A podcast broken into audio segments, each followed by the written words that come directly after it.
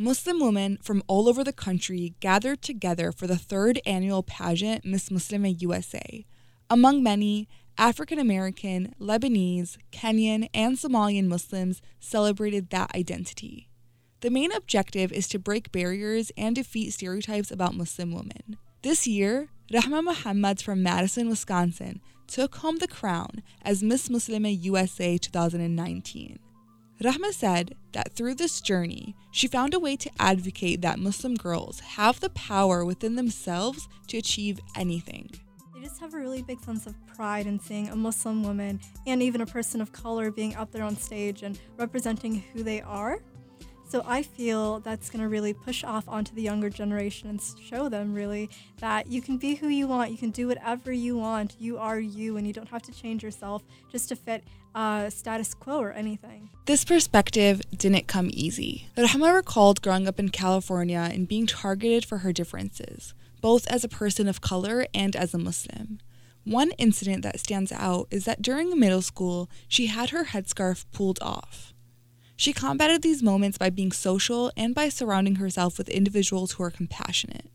It's really the people who are very understanding and want to understand who you are, what your religion is, your culture, and any differences you might have before they place a judgment on you.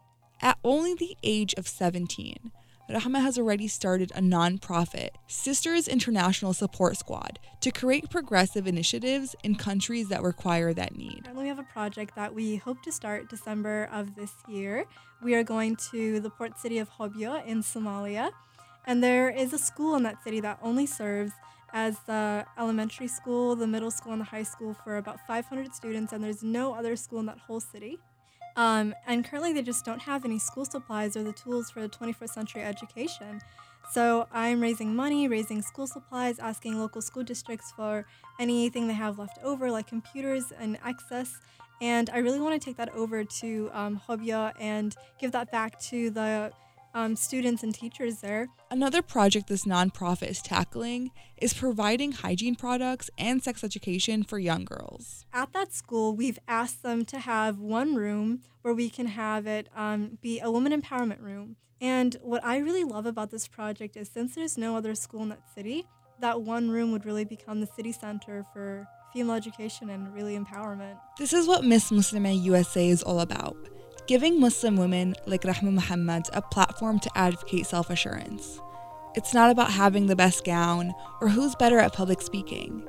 It's about inner beauty and women supporting other women. From 889, I'm Sadam Fatayed.